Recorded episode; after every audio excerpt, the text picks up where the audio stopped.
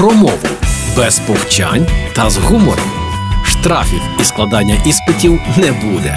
Програма Мовний патруль на Радіо Перше. Привіт! Уже час мовного патруля на Радіо Перше. Мене звати Лілія Криницька, і я готова зізнатися, чому так часто у своїх програмах згадую про батьків та бабусю і дідуся. Отже, саме ці люди вживили в мене величезний набір фразеологізмів і непереборне бажання ними послуговуватися. Моя родина завжди розмовляла живою мовою. Ми гидували канцелярщиною, а натомість вживали красиві і смачні звороти. До вашої уваги мої родинні українські фразеологізми на всі випадки життя. Гайда!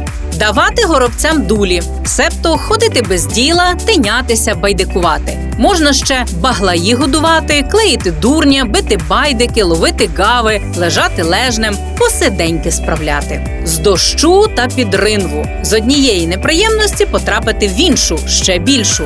Гарний синонім до більш звичного з вогню та в полум'я. А ось ще варіанти: тікав від диму та впав у вогонь, з калюжі та в болото, утікав від вовка та натрапив на ведмедя. Сміятися на кутні означає геть протилежне. Плакати самі поміркуйте. Зазвичай людина сміється, коли їй радісно. Та щоб стало видно кутні зуби, усмішка має бути дуже натягнутою. Так буває, коли сміються з примусу під тиском або ж плачуть. Ні за цапову душу цілком даремно, марно. Товкти воду в ступі, займатися чим-небудь непотрібним, марно гаяти час. Те саме, що й переливати з пустого в порожнє. Цікава історія походження цього фразеологізма. Раніше в наших предків був звичай, коли наречена товкла воду в ступі. Так, у перший понеділок після весілля у будинок молодят сходилися всі родичі з боку нареченого. Вони сідали навколо столу, вручали молодій дружині ступу з водою і примушували її товкти.